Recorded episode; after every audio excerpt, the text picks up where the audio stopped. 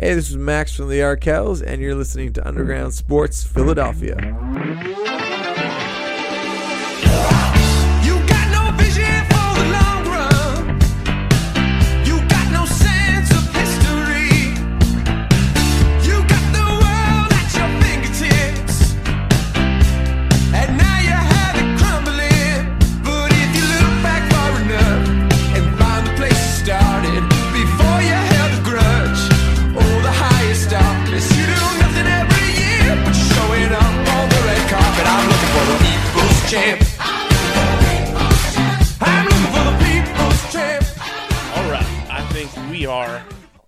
Set for one of the most highly anticipated episodes in this podcast history. What is going on, everybody? Welcome in to episode number 470 of Underground Sports Philadelphia.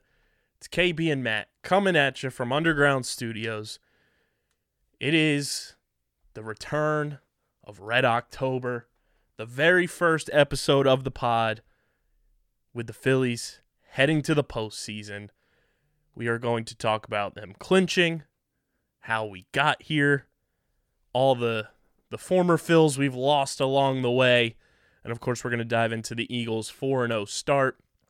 The Union uh, coming down to decision day this coming Sunday, and of course we're going to talk that good, good Survivor 43. This last week's episode was pretty electric, and we got a brand new one on tap tonight. But before we get started, make sure you guys are following us on the socials at Underground PHI on Twitter and Instagram. All Phillies postseason long, we are going to be doing the absolute most because we have been waiting for this day for over a decade. And in this podcast history, we've been waiting for it since we started. So we are going to be over the top with Phillies baseball coverage this October, especially this weekend.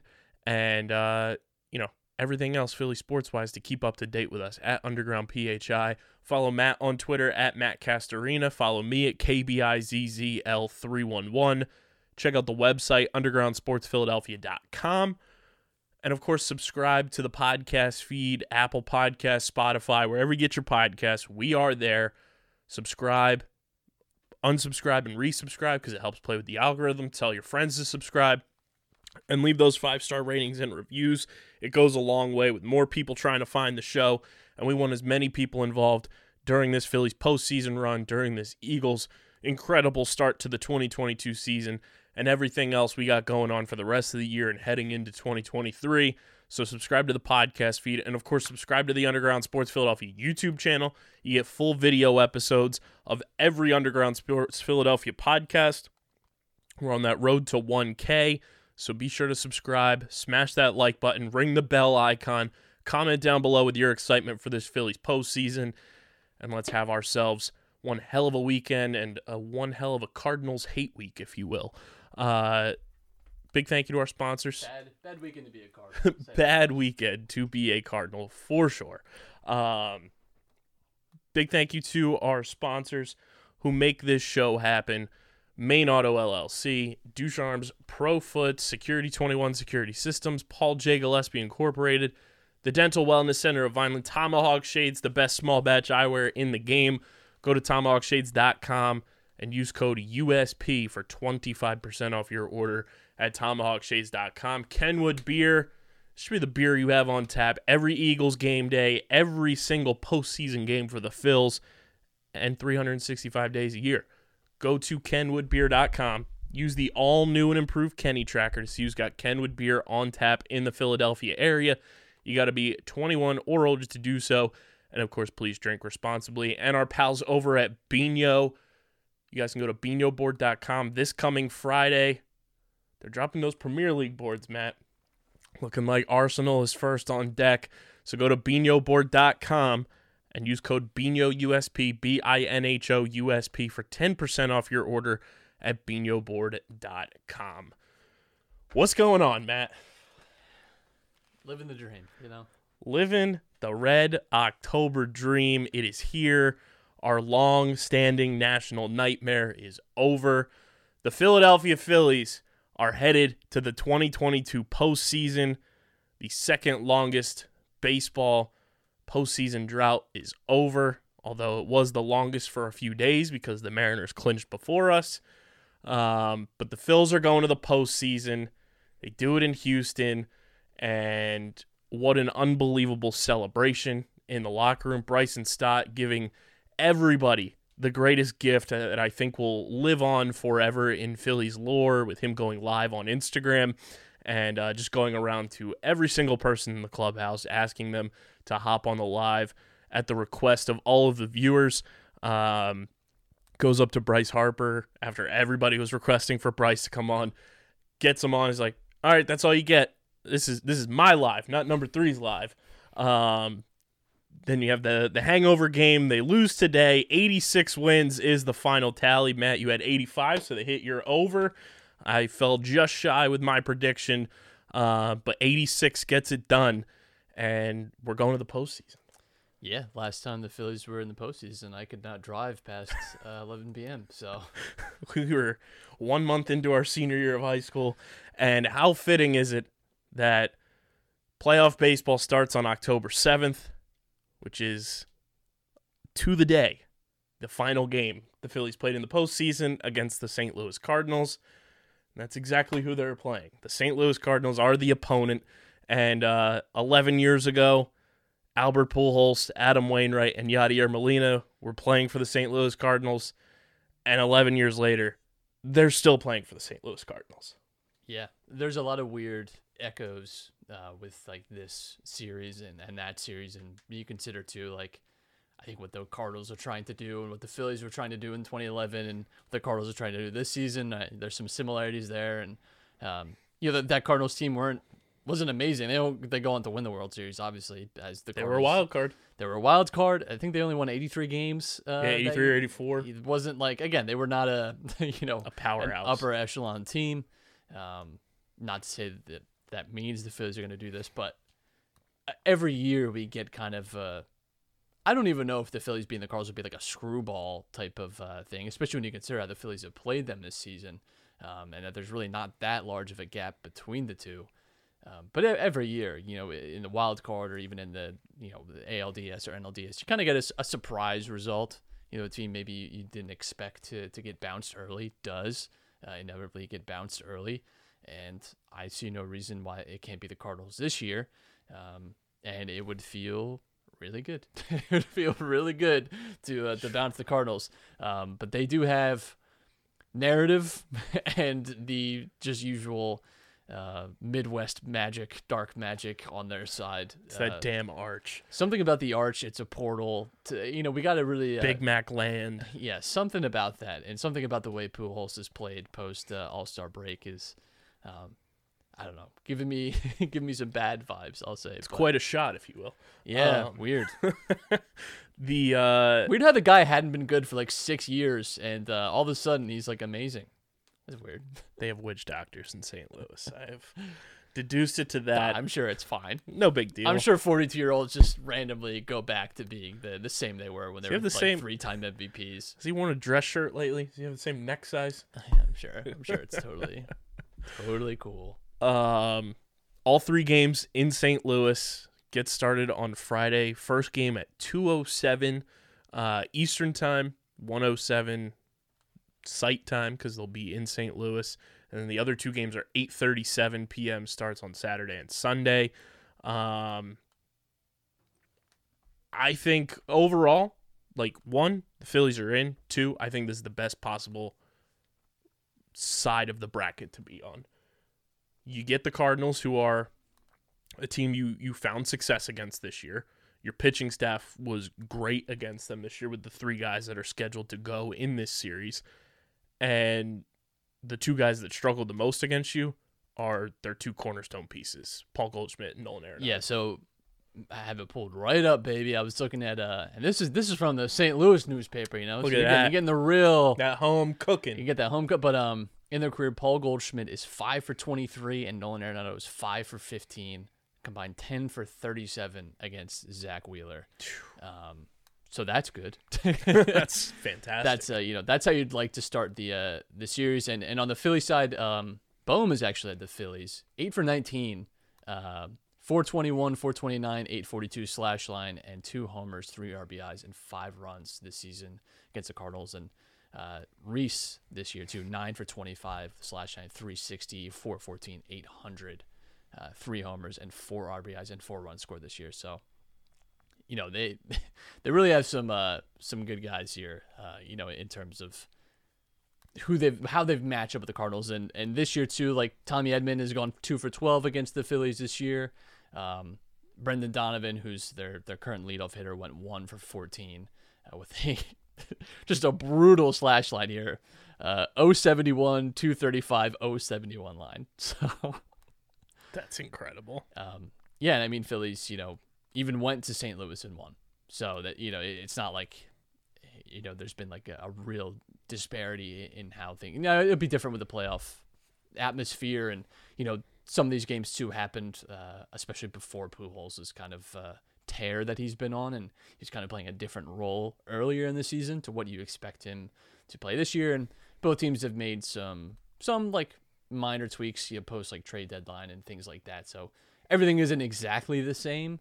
Um, but yeah, I mean it's it's a pretty even series. I I don't you know obviously I would say most people and, and the the favorite would be of course the Cardinals, right? They they have been the better team this year, at least record wise, and obviously have home field advantage for all three games. That is a, a big advantage, um, and they have again just the, the mojo on their side. But um, I don't know. You know, it's it's not inconceivable to me that this at least goes three games. You know, I, I think, and then again, you know, a three game series is much more favorable to an underdog because Yes. there's it's there's a little less Circumstance. a little less circumstance and you know, you can just get two kind of yeah you don't even have they don't even have to be freak games but two games that maybe just go the, the wrong way a few wrong bounces. I mean the phillies had the exact thing happen to them in, in 2011 you know i think you replay that series 10 times. Phillies win that series like 8 out of 10 times um, but one of the one of the the two roles there got us. The uh the celebration though was fantastic and the way they they clinched aaron nola going six and two thirds of a perfect game yeah. I will never forgive nbc sports philadelphia's graphic designer for putting the perfect game graphic up on the screen. Like what are we doing? Um and then zach eflin closing it out. Those two the longest tenured phillies on the roster they've been here through it all. Uh, it's also fitting that you know Zach Eflin was traded here for Jimmy Rollins, so you know it was like the passing of the torch there of playoff era to this new playoff era. Um, Rob Thomson's speech in the clubhouse was fantastic. Uh, somebody broke it down during it.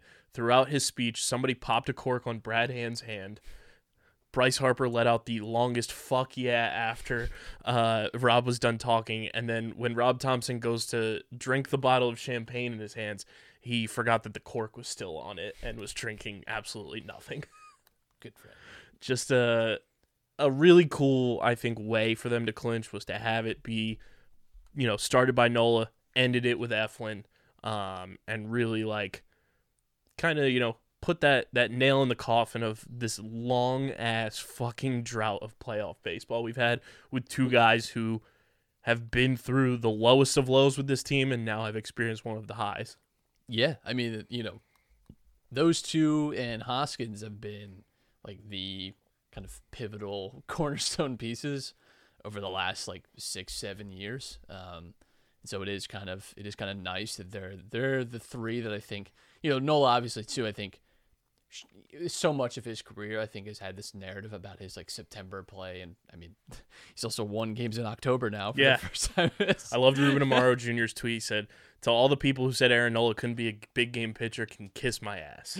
Yeah, well, don't don't really want Ruben Amaro Jr. on a soapbox, but um, I mean, yeah, it's just just uh, it's nice to see those guys kind of get their moment as well, um, and I it's just it's just great to have the playoffs back. It's cool to to be able to care about like wild card weekend again and like kind of dream of you know being in the NLDS again or the NLCS. Like, I just think you know it, baseball is a weird sport and so often we see those 100 plus win teams not again bring it up again you know, the 2011 phillies and the 10 phillies we say it all the time that that 2008 phillies team wasn't even the best version of that era of, of the teams, and yet they had objectively the most success.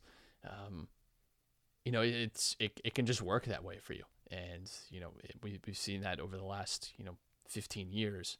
Um, really, that you know, obviously teams like the Dodgers, teams like the Braves, the Yankees, and Astros will always have.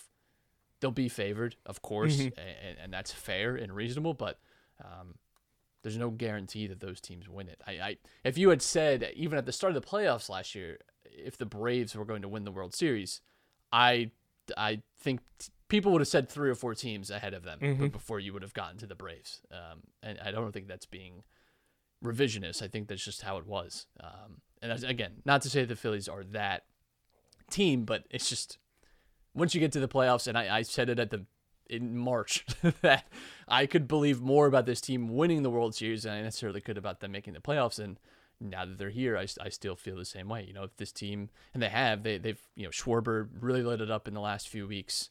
You know, JT's been on a tear like pretty much. I don't know, like since three months? Yeah, like July to now. JT's been great. Um, I think the only worry is that Bryce has still not looked great, and you'd, you'd prefer to have him playing his best baseball now. But um, you you're worried about like his like health. But yeah, I, I think there's a lot to be positive about for this team in this series. Um, yeah, the the negatives I, I think would just be um, going to St. Louis. that sucks. um, I would say bullpen is definitely a concern for me. Um, again, maybe in this series doesn't show as much, but should you make it out of this series, that's a huge red flag. I think for the Phillies, just in terms of injuries too. I mean, not even just like performance, but you know they, they've got some some injuries at, at a bad time now, and some guys haven't looked great coming into the the Especially Seranthony. season. Yes, and Seranthony has been Pretty bad.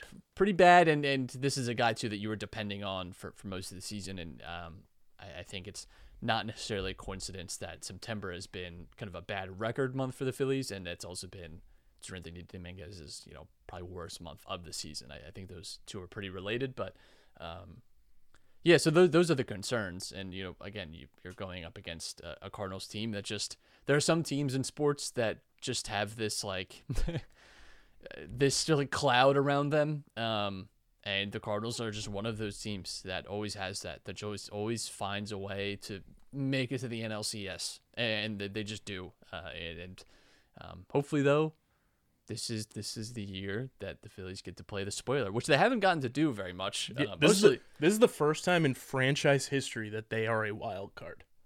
yeah, I mean it's. I the mean, other in 14 any other year times that, that, any- they've made the playoffs, they either they got in as the division winner. in any other year they wouldn't be in the playoffs right, Right. now.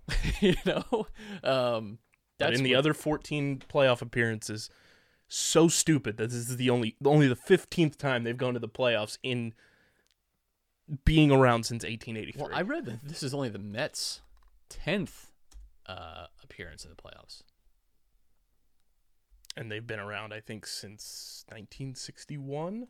Yeah, Philly's been around since Well, 1883. yeah, once you get to counting, I mean, Uh, I do have a fun uh, game here for you involving the Phillies bullpen uh, with a, a very interesting and statistical tweet from one John Stolnis from Hitting Season, one of the best Phillies podcasts out there.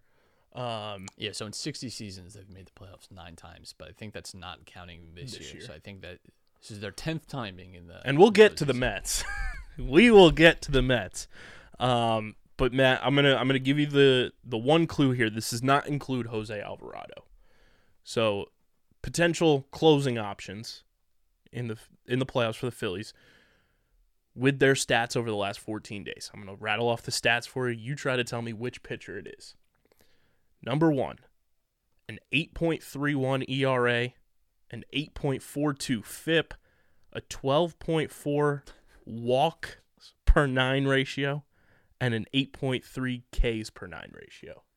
Uh, that is Cy Gibson.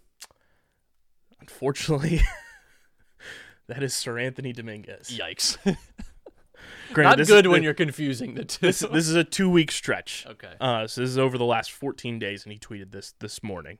Uh, pitcher number two, a 1.8 ERA, a 5.31 FIP, a 12.6 walks per nine ratio, and a 9.0 K per nine. Is that Bailey Falter? That is David Robertson.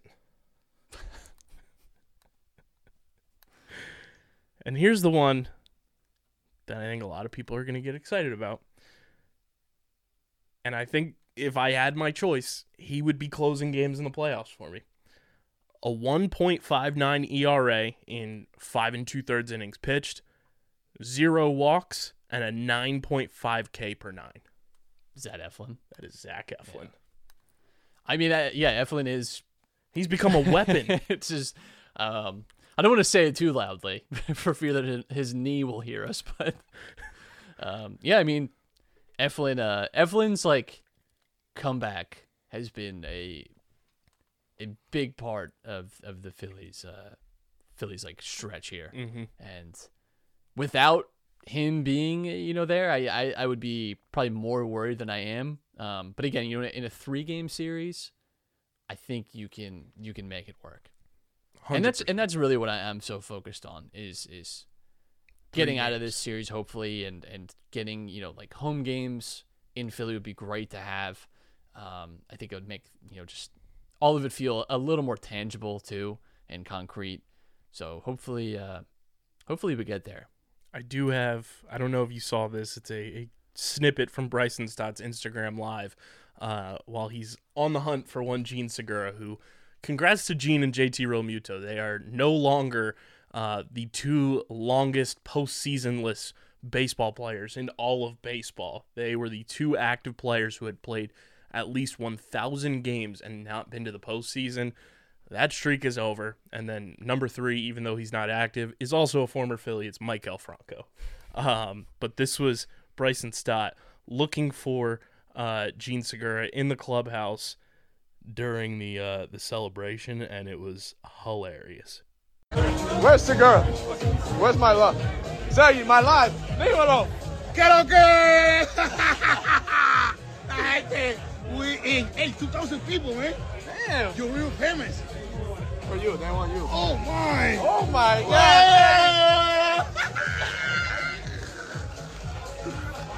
Oh my. Jean Segura might be the most wholesome player on the Phillies. You gotta love him. uh you know you love John Middleton being in the in the clubhouse getting doused by his wife um with champagne Jim Salisbury getting doused by uh Nick Castellanos.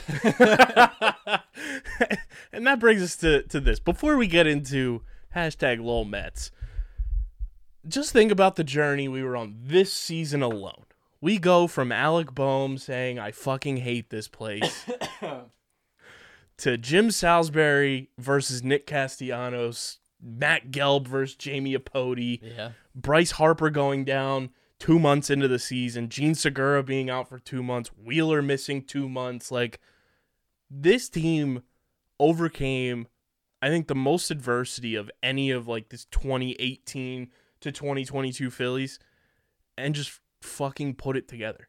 Yeah, I mean, when you consider too, from June to now, like I think like the fifth or sixth best team in baseball. And let's Um, not forget, we fired our manager. right, you know, and, and that's the turning point, you know. And I think when you think when you think big picture too, we talk so much too about like if the Phillies don't make the playoffs this year, then like what motivation really is there t- to go out and spend big again, you know, this offseason. So this is it's just a huge milestone and you know obviously you know the, there's different perspectives like for us like in, in the heyday of, of this this Phillies era in like the late you know 2000s early 2010s is like winning you know making it to the playoffs was like a given. It was like but that just hasn't been the case in the Phillies history um you know through, throughout their throughout their history. And, and to be back and to again even though you're not the favorites even though it's certainly you know wouldn't be surprised if we're sitting here next week like lamenting knocked out of the pl- no not not particularly because again when you again when you're just playing three games in St. Louis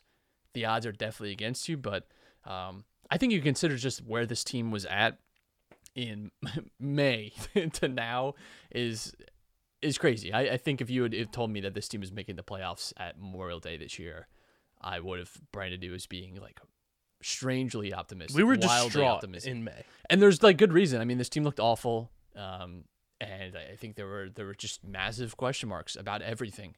And uh, yeah, getting rid of Joe Girardi was like the most important transaction I think the Phillies have made in the last four years. I mean, because honestly, I, I think if you, if you don't get rid of him, if you don't get Rob Thomson, who's turned us around so well, um, I don't know what this offseason looks like. Especially, you know, if the you know, I, I just I don't know how aggressive you are this offseason. I don't know what what transactions that you're actually making. You know, you've you've bet a lot to get to this point, and yet there's still you know room for this team to still grow this year. Um, there's still like young guys to bring in, right? There's still a lot to be like hopeful about, but um, I I think another year of like no playoffs at all would have really really really set this team back, and I think the fan base too for like expectations. I mean, we almost had it. I I, Mm-hmm. I, I think a lot of people were were really really tight buttholing it. I don't uh, know that- if we'll say series. this anytime again in the near future. Shout out to the Miami Marlins. I you know what I didn't think they were gonna do us a favor, and they they ended up doing it. Shout out to their social media manager. I don't know if you saw the one tweet. It was you know tweeting "Ring the bell." Uh, they tweet the the clip from Avengers Endgame of uh, the Marlins, you know, grabbing Thor's hammer and uh, smacking Thanos, and they put the Brewers logo over Thanos' uh, face. What did Rob Thomson say? He said, "Yeah, "Don is a, a good friend of mine." So- think- Uh, we are all Don Uh, Mattingly friends. Enjoy your year away from the game, Don. uh, it just feels great to be back in the playoffs. Like, I, I just can't tell you how exciting it is to think about. Like it's just like because playoff baseball is already fun to watch Mm-hmm. as it is, but so now to have like a real, tangible rooting interest in it again, is just great. Um, and I, I I'm just I'm just so looking forward to. it. I'm so happy we have it back. I, again, even though it's a three game wild card series, all of them in St. Louis, it's just like brings you so much joy to, to have that back in your life in a in a real like meaningful way. and we've we've we made it through 11 years of guys who we thought were going to be dudes. We made it through every Vince Velasquez start. We we made it through the number 37 era of patrolling center field. We made it through Jonathan Papelbon. Fuck that guy too. Never forget July, Jonathan Papelbon Oh Jesus! claiming that the Phillies firing Joe Girardi was a mistake. We're never gonna see the playoffs. Fuck that guy. Um, a, a friendly nudge Couldn't though hold his own in, in a fight against Bryce Harper either. So sucks to suck. Rip Bozo. Uh, friendly nudge to Ken Rosenthal. We love you, Ken, but uh, firing Joe Girardi did fix the Phillies. Um, just it, it felt like such a a big fucking weight lifted off the shoulders of I think not only this team but the fan base, like you said, and like really starting to believe in what this franchise is going to be capable of. And I saw a great tweet, uh, I believe from uh, our good friend Mark Kramer on Twitter. He said the Phillies making the playoffs this year is great, but it's gonna make this team better next year because now this this decade long drought is over. They don't have that pressure on them anymore, and it's only gonna help them improve now that they're gonna get the playoff experience as a team. They don't have that narrative around them anymore. And it, it eerily reminds me of last year's Eagles team, where it was like, all right, new coach, let's see what happens you get into the playoffs, you lose, but maybe that sets you up for success going into the following year. And look at the Eagles now, four games into the season. They're 4 0, looking like, you know, the best team in the NFC. I think this is going to do wonders for the Phillies going into 2023 now that they have this massive franchise weight off of their shoulders. yeah, I, I think two things. Kyle Schwarber said in like the lead up to all of this, right? That like this should be fun. Like we should be having fun, and, and it, clearly the team wasn't. There was a lot of I think stress. Um, I think should the Phillies be in a and hopefully next year it's a division Yes. race, not necessarily just going for the wild card. And you know, hopefully, if the, if the Braves aren't, we gotta talk about the Braves too, like just cloning guys somehow and like getting in the sign for like twenty dollars a week. Yep, like, I Dansby. Swanson's next. I, I don't understand it. Um, but you know, if the Phillies play the way they played again, you know, the entire season like they did under under Rob Thomson when when he became manager, this is a team that you expect should be competing for the division. You know, they were a better team since June, since over over the Mets. It's just the mm-hmm. Braves went on on real pace. And two, I think, again, you know, not to make everything about the, era from 2006 to 2011, but I think it's also similar to those 06, 07 teams where it's like they're finally back in the playoffs. They're like a, a competitive team again, and you sort of you have that like just collective buy-in, and, and the fans stop worrying too. There's no longer that anxiety when you get to September, and either there's still stuff to play for. And I, I think we even felt it so many times this September. It's like this team might actually just blow it, and um, I mean they could next year, there's- of course, but I think it, it's there's a lot more like forgiveness and cushion now for this team going forward, uh, like on a, on a psychological sense, and I think that's that's a huge thing. And yeah, I mean like I don't know, like 98% of this roster is going to be playing in the playoffs for the first time, and you know it's it's it's a big experience to finally get, and uh, I'm I'm just thrilled. I also thought the most wholesome uh, videos from the Philly social account were one when they were going to take the team picture and celebrating. Garrett Stubbs was like grabbing Rhys Hoskins by the face, and Rhys is like, "I've never done this before. I don't know what to do. I've never done this before." Obviously, Garrett Stubbs was on the Houston Astros last year and got his uh, American League championship ring this weekend, or this week, I should say. Um, and then they also tweeted out a video, the Phillies official account of Rhys Hoskins just screaming, "We did it! We did it!" Um, I'm just happy for Rhys too. Like he was he was on the verge of tears in the post game interview too, and like the amount of shit that people have given Rhys Hoskins that has been unwarranted for the most part. Like, sure, has he gone through some some cold streaks? Absolutely, but the amount of people who have called to trade Rhys Hoskins, get rid of this guy, when he has been the epitome of a team leader, a, a leader in the clubhouse, a f- like a franchise cornerstone who was kind of the first like it was him and Nola that were the first like homegrown prospects to get called up during this rebuild era that they went through and he stuck it out through all he's made Philadelphia his home and just to see Rhys get that satisfaction of finally getting to the postseason is so freaking cool. Yeah, definitely. Um, I'm just looking at ESPN's uh, playoff primer from last year. Uh, in in the Braves were given a 45.4 chance to uh, to win in the NLDS against the Brewers, uh, a 33.2% chance against the Dodgers, or 34.2% chance against the Giants in the NLCS. So, you know, Anything can happen. anything can happen. I just say, you know, they went on they went on to win. So shout out to the Phils. Let's have ourselves a weekend. Um, but we would we would be remiss to not talk about the New York Cicadas, aka the New York Mets. Let let's meet them, Matt. Let's meet the Mets. As you called so gracefully months ago, how great it would be if the Mets choked away the NL East to the Braves, ended up being a wild card, and then would be on the same side of the bracket waiting for a date with either the San Diego Padres, who they will see in the first round, who we mentioned last week, they went two and four against Yep. in the regular season. And if Not an they somehow matchup. find a way, they've got a date with the LA Dodgers. And due to them fixing up their rotation for that lovely three game sweep that the Braves pulled off, if they are to make it to that matchup with the Dodgers, they would only get one go round of their big three pitching rotation. tough, man. Tough scene. The Mets win 100 games and they don't win the division. Mets fans stupid Braves. Mets fans declared the NL East over in May. Uh, Tyler Matzek, who's a, a reliever for the Braves, tweeted at one of the New York media people and said, "Now the NL East is over," and added him. Um, I hate the Braves, but man, We is it do. fucking hilarious that the Mets choked this away when they were in the lead of this division for all but like a week.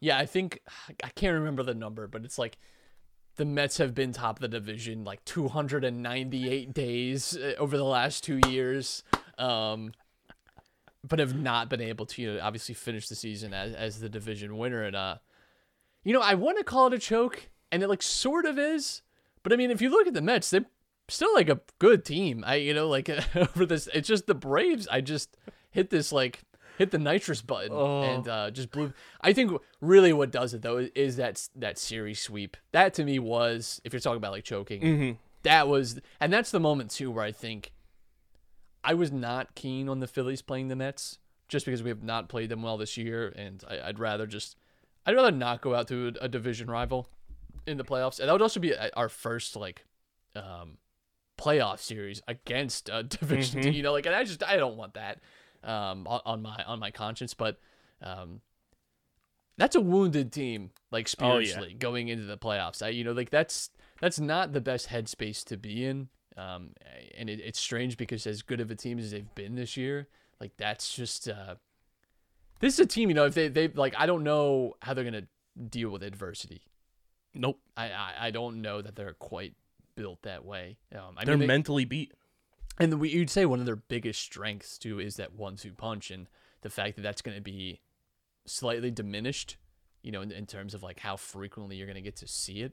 And even if you use it, they say you like work them into like a game six or something. You know, you're not you get like three or four innings out of them. You know, you're not you're not getting like full capacity uh, Degrom and Scherzer. So Well, plus Degrom only goes like four innings anyway. so- Right.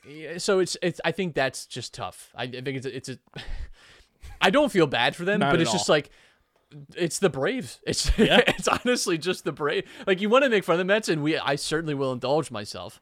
Um, but it's also like, damn, the Braves just absolutely hawked them. Like I, don't. There's there's really nothing more to Mm-hmm. It's it. literally And- the the SpongeBob meme with SpongeBob and Patrick running. Yeah. And the lasso's coming for him. The lasso is the Braves. my, one of my favorite uh, Corey Brewer memes ever uh, was. but um, yeah, you know, and, and I just think yeah that that series against the the Braves will haunt them. I think, and, and certainly could because you just consider what a, what a difference it is to have this weekend off, and now. here- I mean, the Padres are not an, an easy team. They've, No. they've not played them well this year. The Mets haven't. So, um, And it's in San Diego.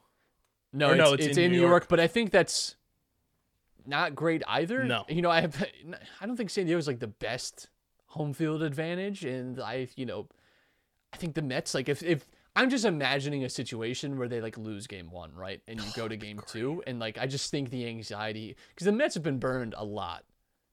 And uh, you know, on a human level, I feel bad for Mets fans, you know, because it's like, damn, that kind of sucks to just be burned like that. But it's also really funny because you remember what Mets fans say about us and about Philadelphia, and that they're the only team from the NL East to not win a World Series this century. Which Uh, I have I have one of your favorite personal memes. I don't know if you've seen this yet.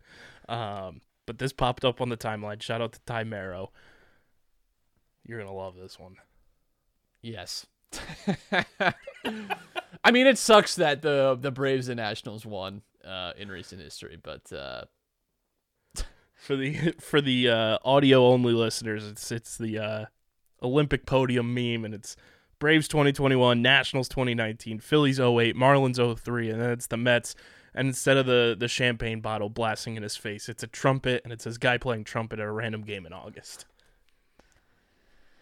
hey, man, you know, that's the way it goes. I just the Mets, baby. It's time to meet the Mets. Time for the Mets to meet their maker, I think. But I think they could still beat the Padres. But that's that's a series that could. Uh, Nothing's gonna satisfy me more than Juan Soto blasting a home run off of Edwin Diaz in the playoffs after those trumpets play.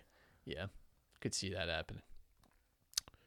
Manny Machado uh, scorned by the MVP votes.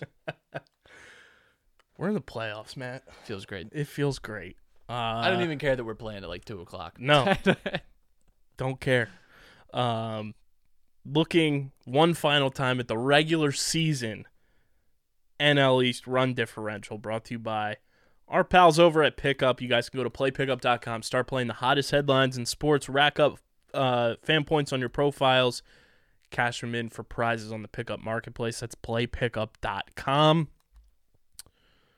Matt, the Atlanta Braves win the NL East run differential showdown for 2022 with a plus 183. The Mets get a plus 159. The Phillies finish plus 62. I think it's the first time in a long time we finished positive uh, in a season. The Miami Marlins finished minus 93. And the record for the worst run differential in all of baseball goes to that stolen franchise, the 55 and 106 Washington Nationals with a minus 245 run differential. And if you remember all the way back to March when Matt and I did our season preview, I hope some of you took the Nationals in that plus 1,000 bet for the worst record in baseball because the Nationals finished with the worst record in baseball at 55 and 106. God bless them. God bless them for their sacrifice, everything they've done for uh, for this country, and uh, you know we'll see you next year in Montreal. You know, The uh, the Dodgers, uh, I don't know if they are still currently playing or not, but as of right now, a plus 334 run differential. Jesus. Unreal. Um, also, one of my new favorite trends on Twitter was everybody uh, taking monumental sports events and plugging in Aaron Judge getting walked intentionally. Just the most obnoxious shit. Unbelievable. Listen, like we were both alive for like the Barry Bonds chase, and that makes sense because that's like mm-hmm. a truly historic moment. Not to downplay what Aaron Judge has done because it is like impressive and it is history to be made. Do we need to be doing the cutaway to it? Was if this was any other team than the Yankees, are we doing that? Nope. No, no. like, eh. And also, why are we keeping? You know, I understand it's NL, AL, it but feels any other sport, we don't keep separate records. It is. That's also weird. Like I, I'm gonna be honest. Before this year, I don't know that that would have ever crossed my mind. Like to me, like Yeah. you're still chasing Barry Bonds. Mm-hmm. I, you know, like you still didn't get more than 73. So like, why? I again, just do we need the cutaways for this? No. I just, I think of all the historic sports moments I've seen in my lifetime, and like. I think again, Barry Bonds was the only one that I can remember that had that type of every day. I remember Sports Center like waking up to like them showing every single you know and, and you know, we were a little getting. bit younger when it happened, but the McGwire versus Sosa Right. stuff was the same type of instance. But I just I don't know. Like again, if it's not the Yankees, I don't think anyone cares about No. like that. And by the way, talk about fumbling the bag from the Yankee sense. Because damn, it would have been nice to lock Judge down. Uh, has has there honestly, honestly ever been a better like contract year? Like I, I, I, I mean, it's like, what more could you have asked from him? His agent has to be like just swooning. Oh, 100%. And also, this would only happen because it's the Yankees. Did you see who caught home run ball number 62?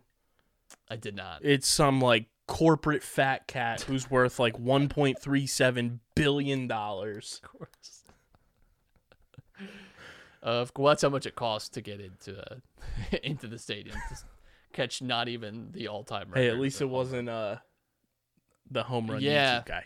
I saw the I, th- I saw an article that the auction house apparently set it like price like two million Yeah. for the uh, the ball. So, by the way, sell the ball. Don't settle for their dumb. Yeah. Not that that person needs the money, I guess. But, the uh, kids who caught 61 or 60 or whatever it was were just like they gave the ball to him ex- in exchange for like a jersey and bats. total total Morons. Total, total. There was a Mark McGwire home run ball that uh, I think the guy like was trying to negotiate, and he was willing to give it up. All he wanted to do was meet Mark McGwire. Like they were like, we're gonna hook you up with like jersey and stuff and all this. He's like, cool. I just you know, and I'd really like to like just like meet Mark McGwire, mm-hmm. like just like shake his hand. And Mark was like, no.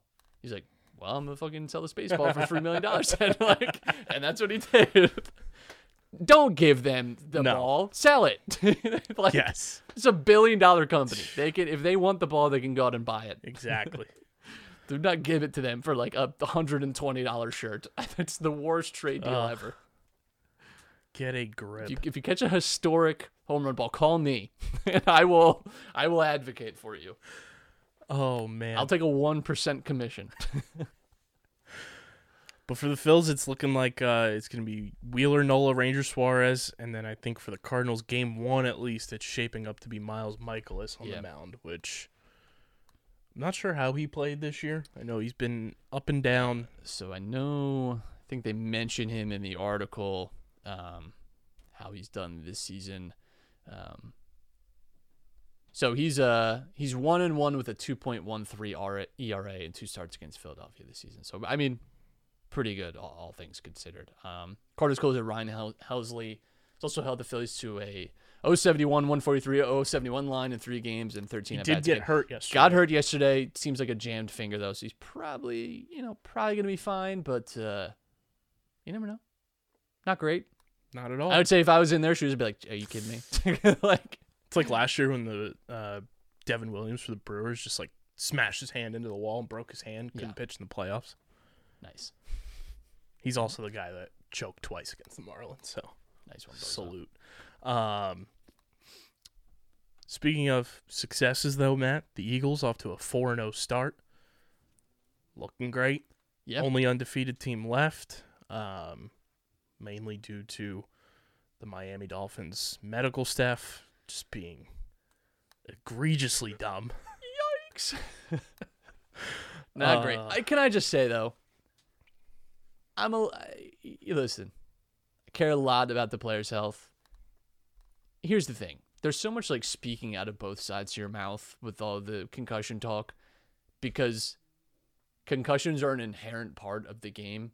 It's a violent sport with a hundred percent chance for injury. I think all the time of the Zach Taylor players, Tri- ironically another Dolphins player, um, but like his Players Tribune article where he talks about all of like the things that he was doing, like the like the blood bag he would have to wear during a bat, like all this like crazy stuff that these guys put their bodies through, the drug abuse that these guys go through, the the, the, the painkiller addictions, you know, the the concussions, the CTE, all of it. Like I'm just kind of tired of like this like last week has really exhausted me on a like obviously what the Dolphins did was wrong. Mm-hmm. And and we can all agree on that. And uh, he Tua should not have been playing at all that game. I think that's reasonable to say.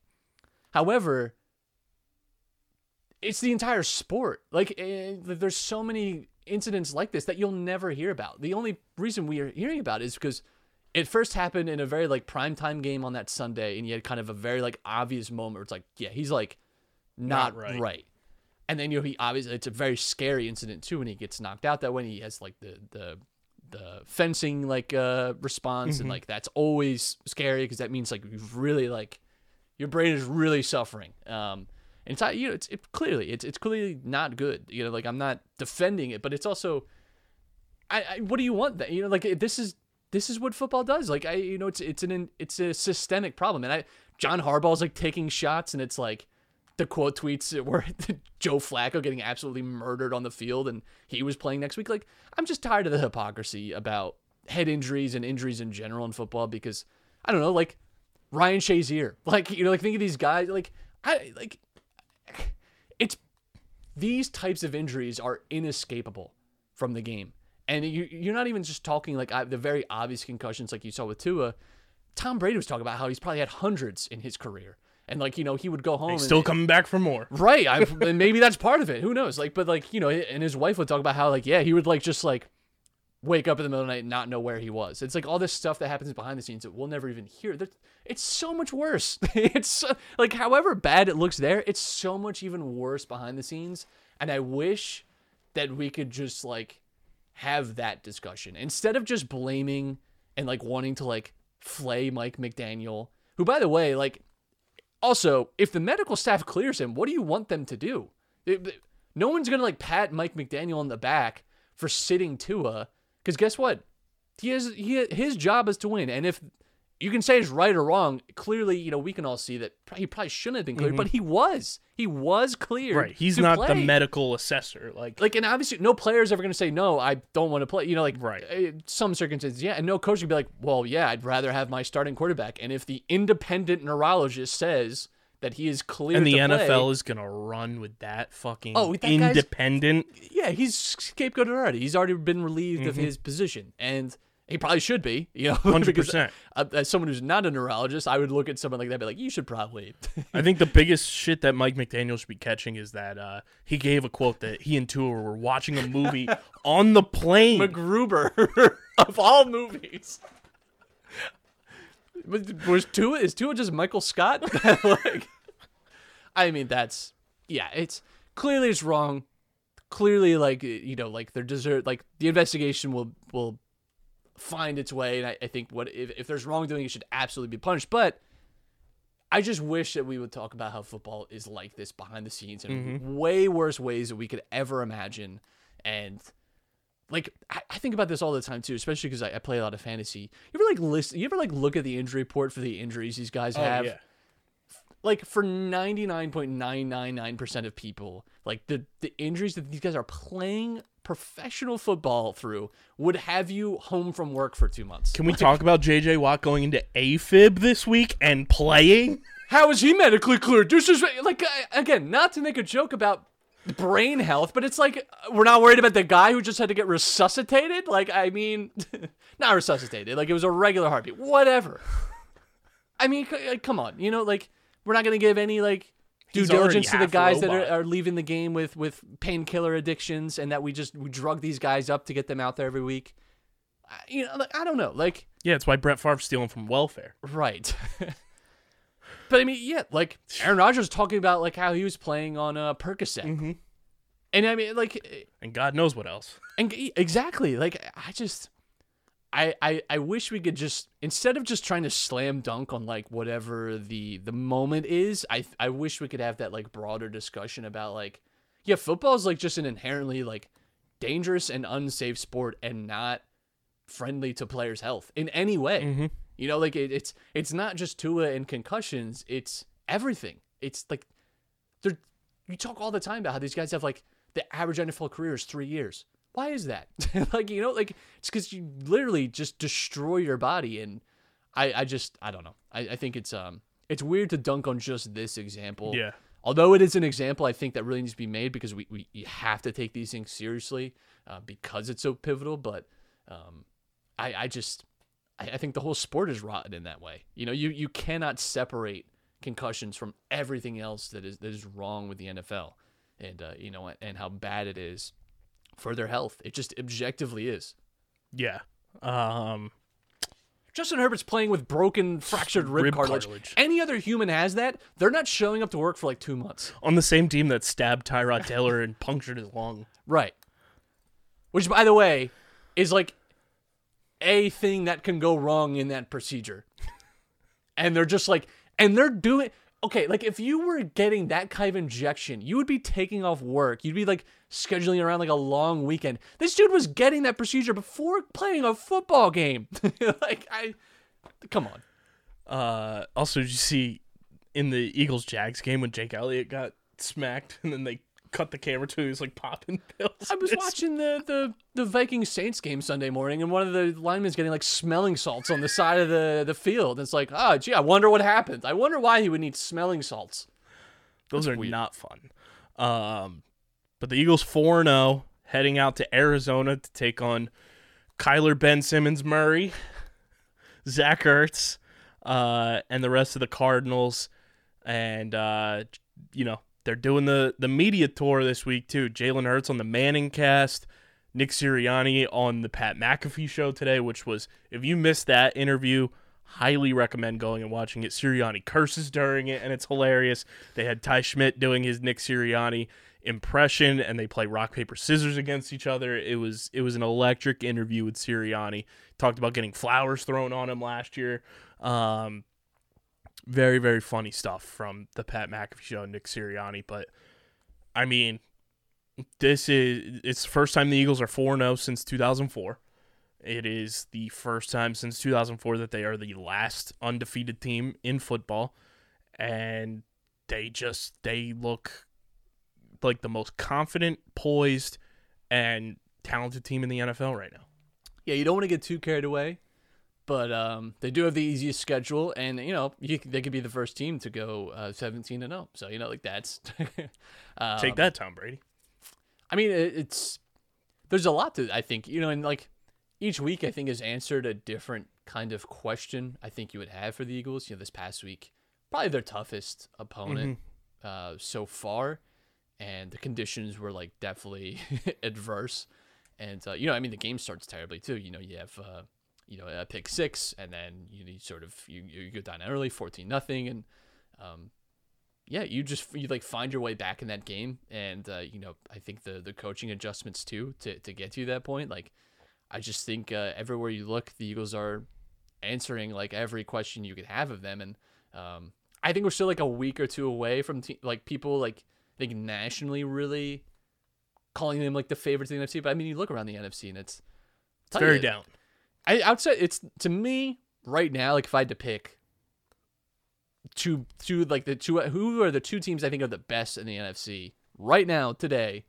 it's it's the Eagles and the 49ers. I think those are the those have been the two teams I've watched the most. I'm like, damn, that's like like they have like elite ability and like the 49ers defense is like absolutely unreal. I like not that the Rams have been, you know, smoke shows like they were last season, but I mean, could not do anything against that 49ers defense. And Stafford looks terrible. Stafford looks bad. Um, yeah, that offense is not clicked in the way that you'd hope. Um, but yeah, I mean, you outside the NFC, who is the the Bucks can't stay healthy now. Maybe once they get healthy, sure, you know, we, we could have that conversation. You also have Tom Brady going to divorce court. Right, like there's a lot of extracurricular happening there. But I mean, some of their injuries too are, going to be season long affecting. You look at the line injuries, like that's not really improving anytime soon. All you hope is that like Godwin Evans, you know, get back healthy and, and maybe Julio Jones. But um, I think the Packers are mostly just chemistry with Rodgers and the receivers, and we'll see if that happens. I, I think like Their, again, like their defense is good, but that you know the offense hasn't again also hasn't clicked. they just went to overtime against a third string Yeah. Patriots. Like I, I, you know, like it's just like a, they have not impressed me to the point where I'm like I expect. You know, like Right, it's definitely a down year. Rodgers. You can obviously project anything, but it's also I mean Aaron Rodgers is not himself as Mm-hmm. he used to be. Like he just isn't. You know, and that's just part of aging. You know, Tom Brady as he is now is not what he was two years ago. Uh, you know, so um, again, this is just at this point in the season. Those have been the two teams that I think have impressed me the most in the NFC, um, all around, and you know, I, I think are just kind of built for that, uh, you know, deep playoff experience. But anything can change, you know, f- through the the course of the rest of the season. And who would have predicted this too? By the way, the NFC East by record is the best, best. division in football. Which I mean. No normal year in the, uh, Never. the NFC East. Uh, and I, I love that the Eagles get the Cardinals this week. No DeAndre Hopkins. They're up and down. Um, Cliff Kingsbury might be on the hot seat. And, you know, if you win this week, which I uh, I just had Johnny Venerable from PHNX Cardinals on Eagles enemies today, that'll come out later this week. Cardinals haven't won a home game in a year. That's tough. They have not won a home game in a year. So, Eagles fan, I know there's like 500 of them going out to uh, Arizona this week on one of those Philly sports trips events. Um, there's gonna be Eagles fans in attendance and making it very uncomfortable for the Arizona Cardinals. Yeah, well, they don't need any help. They they make it. Un- I've never seen a team with so many just like dumb mistakes. Yes. Um, they might set a record for like most uh, most like yards pushed back from the goal line with like false. Like it's just unbelievable. Every time I see them, they're constantly like getting flagged for that and, and turning like second and goal from the two to like second and goal from the 17 somehow. I, I just don't understand it. Um, and then you go into Sunday Night Football at home, more than likely against Cooper Rush. Who has looked great. Cowboys QB controversy, full swing. yeah, I mean, uh, do you even put Dak back in? I think is the real question. That's the real question. Undefeated. Eagles, Cooper Rush. That's it. Um, but the Eagles look great right now, and uh, we'll see, you know, how everything goes down this weekend. It, it is Cardinals hate week. Yeah, I mean, I honestly And I saw terrible bird. Jordy uh, from from Barstool tweeted, uh, "It's Cardinals hate week, and that also involves uh, any Catholic Cardinals as well." Yeah, I mean, yes. sign us up. Um, decision day this weekend too for the Union. Looks like they're out of the Supporter Shield race for the most part, um, but they do have one more home match on Sunday against Toronto, and then uh, it's full swing for the postseason. Yeah, um, this is now to lock up the top seed, which in the MLS gives you uh, a first round bye. Um, you know, they, they still uh, they still have a, they really just you know win it and it's all good. You know, um, I, I think even a draw, depending on what Montreal does, um, you know, could shake things up. Um, you know, but uh, you know they have the, the goal differential break. So really, it's just don't lose and uh, and and you're good, and you expect that at home and sort of uh, end the season in kind of the proper way. Obviously, not winning the Supporter Shield is a little bit of a bummer, but we know it's all about the winning the MLS Cup this year. Um, yeah, what's interesting now too is uh, you know you look at uh, you know we had some games going on tonight. So right now, as you know, if the season ends exactly like this with the seeding, uh, the Union would be playing the winner of the Red Bulls and Crew. Uh, pretty favorable matchups all, around, you know, for, for the Union there. What would worry me is if Cincinnati sneaks into that fifth spot. Cincinnati's played the Union pretty well this year. They beat them three one and uh, drew the other game. So um, not the they just have not played them well. So I would actually Yeah. kind of like avoiding them, uh, all things considered. But yeah, you know, you you get uh, kind of the guaranteed. Um, the Red Bulls, I think the Union have played well this year, and and the crew have just not been able to string together much consistency. So, you know, we'll, we'll see what decision day brings us. You know, this could obviously change, you know, in, in a very big way. Um, but those are those are the two right now that uh, that you'll be looking at for for the Union in the first round. And yeah, first, I, I think getting that bye would be huge because it puts you right in the semis. You win one game and, you, and you're back in the conference finals, and uh, that's you know you obviously have that at home too. It's the redemption tour for last season. Yes. Um, Matt, let's get into uh, Buffs and Stuff Survivor 43. And uh, last week's episode, I just finally got a chance to catch up today, thankfully. Um, but overall, uh, I thought it was a, a really good episode, uh, you know, to follow up the, the premiere. And lots of chaos, lots of question marks around a lot of people. Um, new Beware Advantage. Uh, you know thing that you had to to tackle. Which I loved. I loved it. I loved that take on it. I, I liked I liked the I liked it not having to be like, oh, just say this phrase. Yes. I like that it's not so dependent on things that are just completely out of your Mm-hmm. control. Um yeah, no, I, I liked the idea too that you know they they tied it in with the hat for Cody and uh, they did the thing as well where they don't show you the full edit. They make you think that he wasn't able to get the beat, and then and then he did, and he's safe. Um, and I did like, I did like what um, uh, what's his name had to say about Cody. Um, when Jesse was like, "Why would you open the Beware Advantage like right before Tribal? Like we we all we watch both seasons, and you know that means you're gonna lose your vote unless you do something. Why would you do that?" And it's like, yeah, you know what? You could just save Good it. point. Like you could just like hide it and then just come back to it. Yep. Uh, you know that was that was an option. so, um, but I mean, it all worked out in the end, and they uh they get Jeanine out, which personally sucked for me. She was one of my fantasy players. It was, was Cody and. Jeanine. Cody and Jeanine were my two players. I was like, man, this is all Not around great. tough for me. Uh, I was surprised they voted Jeanine out because that challenge was tough for Vesi in Yeah. terms of just like optics and uh, like they totally fumbled the bag on that puzzle. Yes, I I think um literally fumbled the bag. Um, I think it really it's uh, Jesse, Nneka, and Cody seem to have like a very tight uh trio there, and I they did what I think you should always do, which is just go with the people that you trust the most. And I mean, you saw them working together to get the beats to Cody. Like I think because they also knew their life was on the line for that. Um, I, I I just that's the way you should play it, and you know clearly, you know was not, uh, you know, in in that circle of trust. So I respect it. Also, like the challenge. Challenge is cool. The the 400 pound survivor snake. I th- we've seen that before. I feel like we haven't seen that in a while. It's been a now that I'm while. Um, but I like that being like early on too. It, it was more of a, a team challenge and, um, you know, puzzles. You you live and die by the puzzle in this new era of Survivor. Um, but going into tonight, Matt, what are your expectations? You know, we did see a lot more cutaway scenes too, like we've seen over the last two seasons in episode two, um, getting some more backstories on people. And uh, I think this week is, is setting up for even more uh, chaos for the, the Yellow Tribe.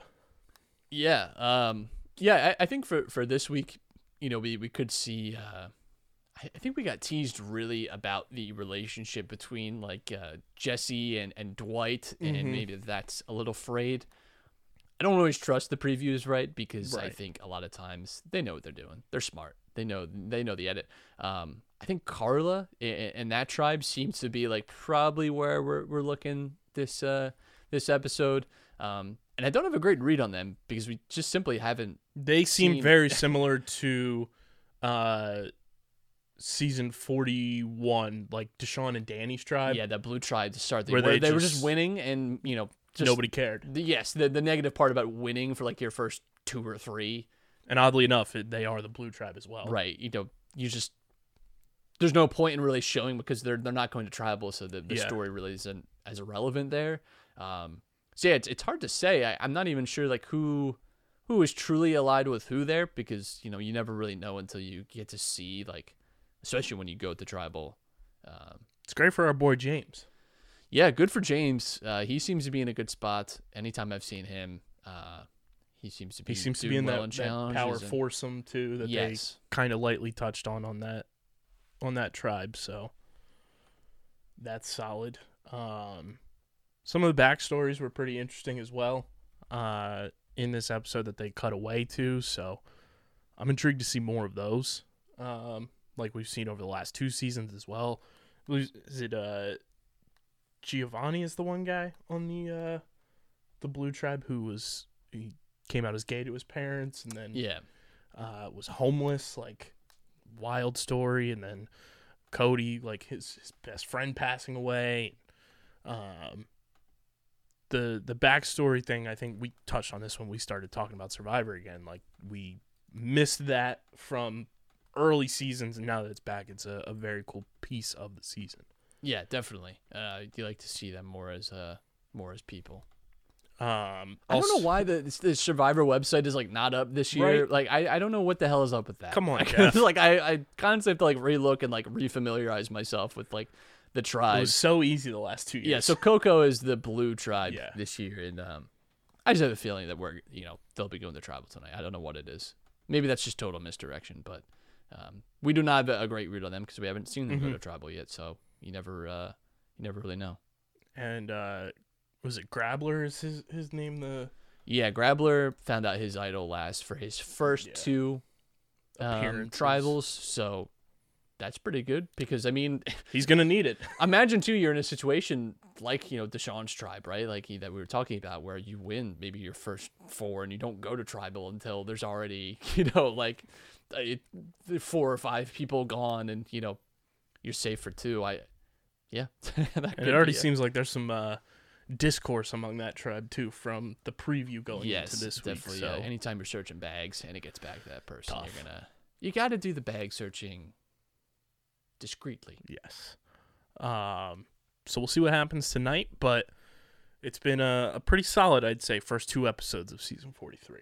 yeah liked it so far Still trying to get our reads, but obviously our, our three up, three down will come back once we get those reads. Um, but that's all we got for you guys. Red October is here. Make sure you guys are following us on the socials at Underground PHI, Twitter, Instagram. Follow Matt on Twitter at Matt Castorina. Follow me at KBIZZL311. Check out the website, undergroundsportsphiladelphia.com. Uh, subscribe to the podcast feed, Apple Podcasts, Spotify, wherever you get your podcasts. We are there.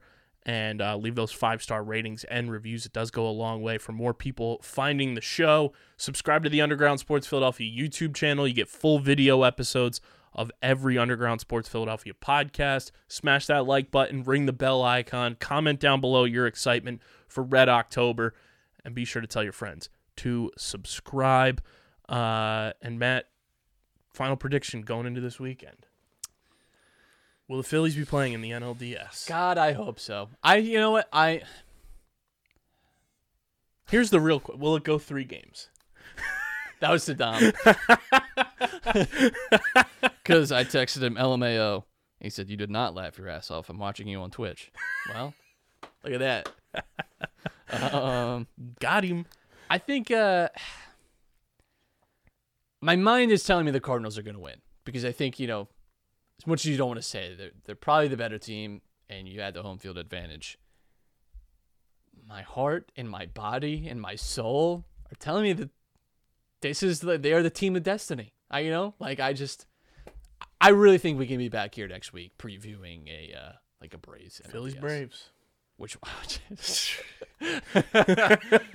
Christ, might have to go get some some Prilosec for that one or something. But uh, yeah, I uh, I really think they can. I, I, I believe in them, and uh, I'm I'm gonna roll with them. I think Phillies. I you know Phillies win series two nothing. I don't even think we I get to like game it. three. I think you save you, you I save like our pitching. I'll say that. I like our pitching matchup in Yes. this three game set of Wheeler Nola. Yes. Um, also favorite uh favorite drought Philly. of all time. That is not on this roster. So didn't make it, but I helped gotta- us get there along I gotta the go way. with the man who is uh, who I've seen many a time when I've gotten a big glass of water. That is one Mister Dominic Brown. Uh, there it is. Always, I got I got one of those souvenir cups with a big Dom Brown on it. So shout out to Dominic Brown. I am gonna go with a guy who we just saw this weekend, uh, and you probably think I was going Maikel Franco, which I love him, but uh, when the team needed him most, you call Hector. Shout out to Hector Neris, also going to the postseason, uh, just with the Houston Astros, and uh, you know Hector Hector was underrated here, as as we have said many a time on this show. Uh, shout out to our sponsors, Main Auto LLC, Ducharme's Pro Foot, Security 21 Security Systems, Paul J. Gillespie Incorporated, and the Dental Wellness Center of Vineland, Tomahawk Shades, Pickup, Kenwood Beer, and Binho Board.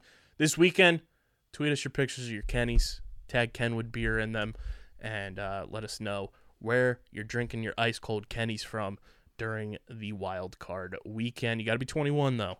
And of course, please drink responsibly.